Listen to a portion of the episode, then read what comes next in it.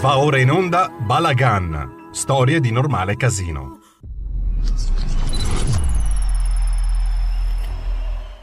Una candalica, dos candalicas, tres candalicas, cuatro candalicas, ocho candalicas, seis candalicas, siete candalicas, ocho candelas para mí. Los pastalicos voy a comer con almendricas y la miel. Los pastalitos voy a comer con almendricas y la miel. Radio RPL torna sulle nostre onde Vittorio Robiati Bendaud con Balagan. Bentrovato Vittorio. Buonasera carissimo, buonasera cari amiche e cari amici di Radio Padania. Riprendiamo la nostra trasmissione con il solito inserto dantesco. Io questa sera vorrei farvi riflettere su un qualcosa di tradizionale, ne avevamo già parlato una volta durante le nostre trasmissioni radio, ma ehm, vorrei approfondire ulteriormente una questione, ovvero Dante poeta che cita altri poeti. Ora, Dante, lo sapete perfettamente, cita e riprende Virgilio, Omero, poeta sovrano, l'abbiamo visto commentando il canto della eh, commedia in cui Omero compare, eh, Lucano e tanti altri, ma cita anche poeti eh, meno noti al grande pubblico che però sono intercalati nelle tre cantiche. E vorrei quindi riflettere su quel Dante poeta cristiano che nella commedia cita altri poeti cristiani fondamentali della storia del cristianesimo e in particolare della liturgia cristiana. Allora, nell'inferno noi troviamo un momento in cui ci si approssima al, al diavolo, a Lucifero, che eh, appunto è eh, alla fine del cono, verso la fine del cono infernale, incontriamo, viene preannunciato da una specie di processione al contrario che intona un inno. Questo inno è l'inno del Vexilla Regis Inferni.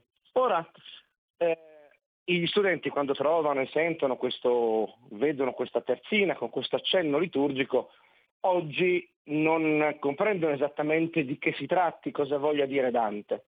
Fondamentalmente ci viene presentato qui con questo accenno canoro, questo accenno innografico, una specie di anti eh, una specie di anti eh, del venerdì santo, in cui invece si celebra fondamentalmente per, i cristiani, secondo la tradizione cristiana, eh, uno dei misteri centrali, fondamentali, eh, della vita di Gesù specialmente del ruolo salvifico di Gesù e eh, dell'azione salvifica di Dio in generale, secondo appunto la dottrina della Chiesa. Il problema è che questo inno ammicca, Dante dice che si ode questa turba di demoni, di dannati, che intona eh, come una processione che riecheggia il Vexilla Regis Inferni. Ora, l'inno eh, cristiano a cui si fa riferimento qui è l'inno del Vexilla Regis Prodeunt.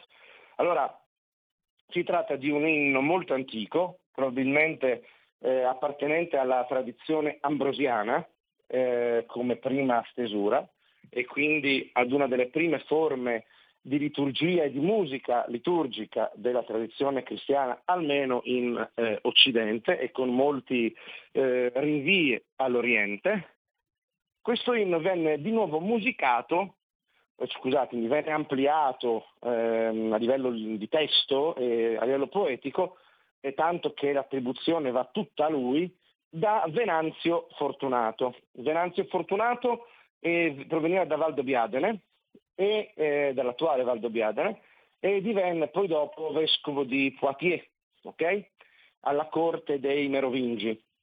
E questo inno così importante era legato a certe celebrazioni riguardanti certe reliquie cristiane in Francia, poi divenne l'inno eh, per eccellenza della festa dell'esaltazione della croce, se non vado errando, e eh, divenne uno degli, degli, inni più cantati eh, nella liturgia cattolica per quello che riguarda appunto la liturgia del venerdì santo. Il testo apre dicendo vexilla regis prodeunt fulget crucis mysterium, no? avanzano i vessilli del re, rifugge, splende il mistero della croce.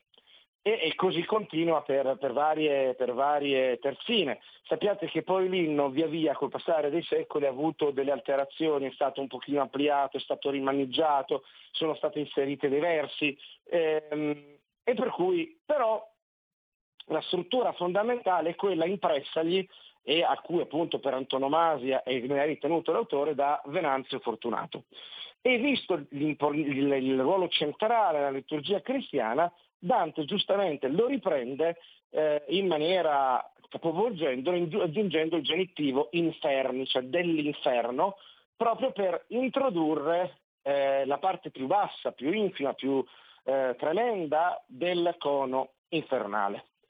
Ora, va detto che questo inno ha avuto, tra l'altro, eh, varie, ehm, è stato trasposto in musica, chiaramente esiste la melodia ehm, gregoriana, ma ci sono tante altre per chi fosse interessato. È stato musicato ad esempio da eh, De Vittoria, è stato musicato ad esempio da eh, Palestrina, è stato musicato, eh, assolutamente significativo, da eh, Puccini. È stato musicato da quello che francamente eh, vi consiglio di ascoltare, eh, come introduzione anche alla lettura del canto di Dante dell'Inferno in cui si trova il, il versetto citato Vexilla Regis Inferni, è stato eh, musicato da Anton Bruckner, okay? il Vexilla Regis di Bruckner. Questo è molto interessante perché ci fa capire come un inno antichissimo, eh, ripeto, deve essere quello ambrosiano attorno al V-VI secolo, quello eh, rivisitato e poi dopo diventato suo come attribuzione a tutti gli effetti eh, di Venanzio Fortunato e poco dopo in età merovincia. Ma questo inno antico ha ispirato e si è disteso con una eh, reinterpretazione musicale del testo appunto per, dal Medioevo alla Rinascenza, dalla Rinascenza alla musica barocca, dalla musica barocca fino a, ad esempio a questa eh, opera meravigliosa che è il eh, Vexilla Regis di Bruckner, che vi invito ad ascoltare ehm, anche perché è abbastanza breve, per cui se lo cercate su YouTube eh, trovate facilmente e potete ascoltare in poco tempo questo meraviglioso pezzo eh, liturgico, musicale, teologico e, e, e strumentale al contempo, e canoro ovviamente. Usciti dall'inferno e muovendo verso il purgatorio, eh, occorre la musica di un salmo, cioè meglio, scusate, sbaglio, Tante fa la citazione di un salmo. Il salmo è un salmo famosissimo, è, in ex, salmo in exitu Israel de Egitto, quando Israele uscì dall'Egitto, ok? Che è celeberrimo anche nella liturgia ebraica perché è un canto, che un salmo che viene cantato durante le feste del capomese, ad ogni inizio di mese del, dei mesi ebraici, ed è cantato anche durante la Pasqua ebraica eh, in una composizione di salmi di lode che è nota come Allel. Allel è praticamente eh, dire una preghiera di, di estrema lode, di grande lode. Allel, da cui poi dopo ovviamente la parola Alleluia, mm? Alleluia che è una parola che dall'ebraico è passata all'italiano, a tutte le lingue in cui esiste eh, il cristianesimo, eh, la parola alleluia, che correttamente avrebbe l'accento alla fine, per cui alleluia, è una frase di senso compiuto nell'originale ebraico, è un plurale imperativo alla seconda persona plurale, eh, quindi lodate, ya Dio, lodate Dio. L'espressione lodate Dio è rinchiusa nella parola, che è una frase di senso compiuto con verbo e complemento oggetto, alleluia. Ok? Bene, eh, dentro questa composizione di salmi nota come Allel troviamo anche a livello liturgico eh, nella liturgia ebraica il Betzet Israel Mimitzraim, cioè nell'uscita di Israele Mimitzraim dall'Egitto, diciamo nel latino in exitu Israel de Egitto. Ed esattamente questo salmo che Dante cita proprio alla fine, nel passaggio da un regno, infer- infer- da un regno dei morti all'altro, dall'inferno al purgatorio, quando insomma si riesce a rivedere le stelle per intenderci, e ehm, questo testo è un testo che ha anche lui, pur essendo antichissimo, un testo del cui originale ebraico, che poi verrà tradotto in greco, poi verrà tradotto in latino, in latino verrà cantato nella liturgia monastica dei monaci, secondo ovviamente eh, in, la, il gregoriano, okay? il troppo del gregoriano, ma ad esempio ha una musica, una trasposizione musicale barocca, eh, che vi consiglio di ascoltare anche questa, è molto breve anche perché il salmo è breve, eh, per quello che è la versione latina, ovviamente il Bezzet Israel è stato musicato moltissimo da compositori ebrei e ha tantissime musiche liturgiche tradizionali, alcune delle quali sono quelle tradizionali ebraiche italiane, molto belle, molto solenni, anche molto allegre nel loro essere a contempo solenni.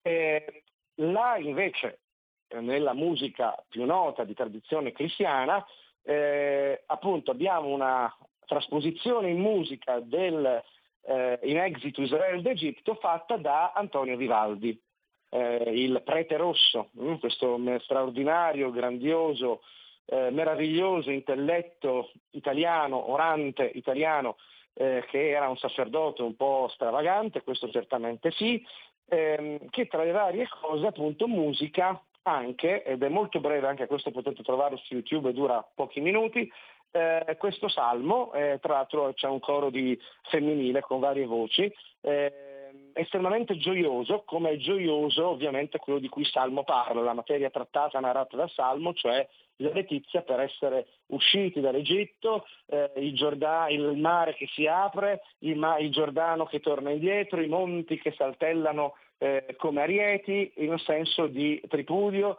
e la roccia da cui sgorga acqua. Questo è il salmo, andatevelo a vedere, è un salmo molto bello, un salmo di lode, ma di gioia, di tripudio, di letizia e appunto la musica di Don Antonio Vivaldi è tale, eh, con tutti ovviamente eh, gli stilemi musicali mh, propri di Vivaldi e del barocco in generale. Quando arriviamo in Purgatorio, mh, inizia a un certo punto, mentre Dante scende via via sulle varie, ehm, eh, la salita del monte del Purgatorio, eh, inizia a farsi sera. E quando si fa sera e sopraggiunge la notte, la liturgia della Chiesa antica, certamente non soltanto cattolica, anche della Chiesa ortodossa, eh, sulla scorta della liturgia della sinagoga, quindi mutuando una tradizione che è ebraica ed è tutt'oggi vivente nella liturgia sinagogale, ma che viene dai riti che si celebravano quotidianamente nel santuario di Gerusalemme, nel Tempio di Gerusalemme, ebbene, al sopraggiungere delle stelle della notte, eh, la liturgia cristiana cattolica eh, can- cantava un inno molto particolare. Questo inno, che è l'inno della compieta, è eh, il Te lucis ante terminum rerum creator poscimus, sis ehm, preso ac custodia ut solita cremenzia, una cosa del genere, mm, potrei sbagliare la fine, mm, non mi ricordo perfettamente della, della, della strofa, comunque l'inizio, che è quello stesso inizio che cita Dante in Purgatorio, è il te lucis ante terminum. Okay? Bene, eh, questo inno molto bello, che è l'inno tradizionale della compieta, e che quindi è l'inno tradizionale della vita religiosa, della vita orante giorno per giorno dei monasteri e dell'intero cristianesimo nel mondo che prega, è pregato, è cantato, è intonato sul monte del Purgatorio quando si è fatto sera e iniziano a sorgere le stelle. Quindi con eh, questa coreografia che Dante imbastisce e anche musicale, e appunto risuonano queste parole, queste note. Circa le note vi do un suggerimento musicale. Eh, quando voi sapete successivamente Enrico VIII vi, sarà, vi fu lo scisma tra la Chiesa eh, anglicana e la chiesa, dalla Chiesa cattolica romana con l'istituzione di una, una, un'autorità ecclesiastica autonoma dove la comunione anglicana è presieduta eh, dall'arcivescovo di Canterbury. Ehm, vi è stato un grande artista, un grandissimo compositore che è stato uno dei padri della musica a cavallo, diciamo, tra o appena dopo il mh, mm, passaggio dal cattolicesimo al nascente anglicanesimo con molte tra l'altro tensioni interne, eh, ed è, e fu Thomas Tallis. Ora, Thomas Tallis musica eh, e anche questo lo trovate in internet, se andate su YouTube, il Teluci Sante Terminum. Se volete sentire la lettura, il canto tradizionale gregoriano è molto bello, è molto dolce, è molto, come si può dire, rotondo, invita, è quasi una ninna nanna eh, eh, pregata, eh, una preghiera che si fa in nanna che accompagna dolcemente il farsi della sera, ecco questa è la tradizionale versione gregoriana, eh, ne troviamo una eh, appunto più tarda, vedete questa eh, tradizione musicale, nella, eh, in questo grandissimo, straordinario compositore che fu Thomas Tallis e questa è la versione eh, successiva del Telucis ante terminum. Ora, Dante come noi sappiamo, giunge a un certo punto in paradiso. La prima parte del paradiso si congeda da Virgilio, viene accompagnato da Beatrice e a un certo punto viene accompagnato da Bernardo di Chiaravalle. E prima o poi noi ci faremo in questa trasmissione, sia per Dante, ma non soltanto per Dante, una chiacchierata su Bernardo di Clairvaux, su Bernardo di Chiaravalle, grande monaco cistercense che predicò la seconda crociata e che peraltro redisse il, ehm, lo statuto, diciamo la regola, ecco più correttamente la regola dell'ordine dei Templari, che ovviamente questo apre tutta una serie di eh, affascinanti considerazioni che sfociano probabilmente nella leggenda, e quello che è noto come Ordo Templi Salomonis, l'ordine del Tempio di Salomone, ovvero sia l'ordine templare di cui appunto Bernardo di Clairvaux scrisse la eh, regola. Bene, Bernardo accompagna Dante e quando voi sapete che Bernardo aggiunge al cospetto della Vergine Maria, eh, recita quell'inno straordinario dove l'italiano, indipendentemente che si sia cristiani o meno, che si sia credenti o meno, che si appartenga come nel mio caso ad altre tradizioni o meno, ma dove l'italiano raggiunge una delle vette eh, dove la parola esprime concetti teologici arditi con venerazione, commozione, amore e tremore. Ecco, questo è un passo straordinario, sono delle terzine eh, incredibili, sono quelle famose terzine in cui eh, Bernardo dice no, vergine, madre, figlia del, del tuo figlio, umile, alta, più che creatura, termine fisso d'eterno consiglio. Tu sei colei che l'umana natura nobilitasti sì che non disdegnò il suo fattore di farsi tua fattura. E sto andando a memoria, potrei avere storpiate, chiedo scusa a tutti voi perché sono ehm, versi straordinari. Comunque questo testo dantesco è stato ritenuto così sublime che è entrato oggi nella liturgia della Chiesa Cattolica, cioè nei breviari che vengono letti nei monasteri o da chi prega la cosiddetta liturgia delle ore, quindi quella del vespro, delle lodi, della compieta, dell'ora media, o i sacerdoti singolarmente in quella che è appunto l'ufficio divino che devono recitare, per le feste della Vergine Maria l'inno recitato nella vigente liturgia cattolica è proprio l'inno di Dante scritto, questo sì, che è nato in volgare, cioè in lingua italiana. Ora, il, l'inno di Dante, se prendete anche gli studi di Auerbach, l'inno alla Vergine ha tantissimi precedenti letterari più o meno tirati. Eh, quello che è fondamentale è che esisteva un, una antifona per, per, per, per, l'esattezza che riecheggia per il lettore attento nell'inno alla Vergine di Dante e che Dante ripropone, questo è sicuro che, che c'è perché la smonta Dante dall'originale latino e la ricrea con eh, magnificenza in italiano.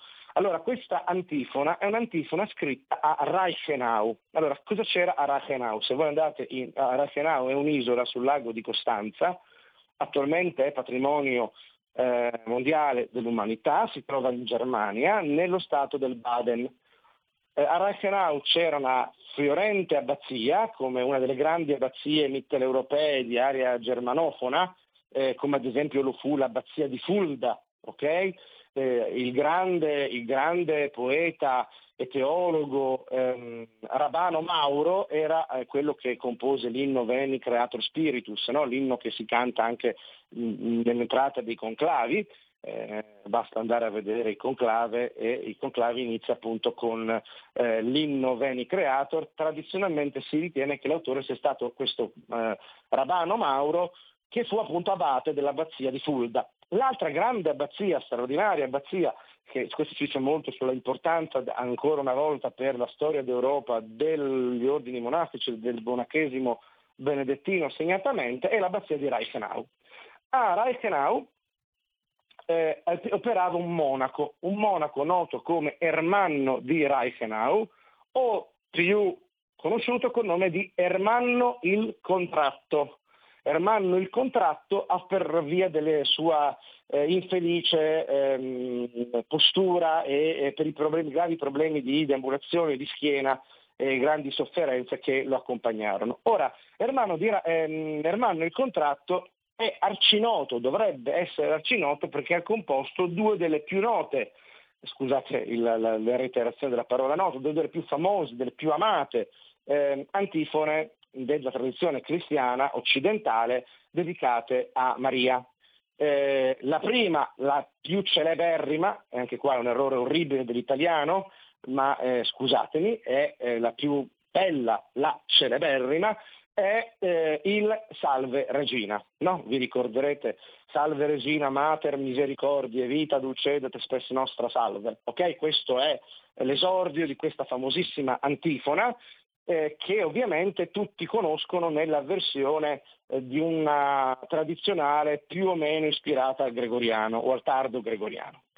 Eh, faccio presente che c'è una magnifica, eh, eh, come si può dire, ehm, ripresa della Salve Regina che viene musicata da Schubert eh, tutti conoscono l'Ave Maria di Schubert e vi invito ad andare su YouTube a sentirvi la bellissima Salve Regina di eh, Franz Schubert, che certamente eh, era devoto, ma vi ricordo che Schubert muore per le sue, eh, poveretto, disperato, con grandi sofferenze, giovanissimo, eh, devastato eh, dalla sifilide, vista la sua passione nel visitare bordelli e eh, diciamo nel suo essere un po' troppo gagliardo nella vita sessuale, tanto con donne che come pare testimoniato da molti, anche con amici suoi, quindi anche con uomini.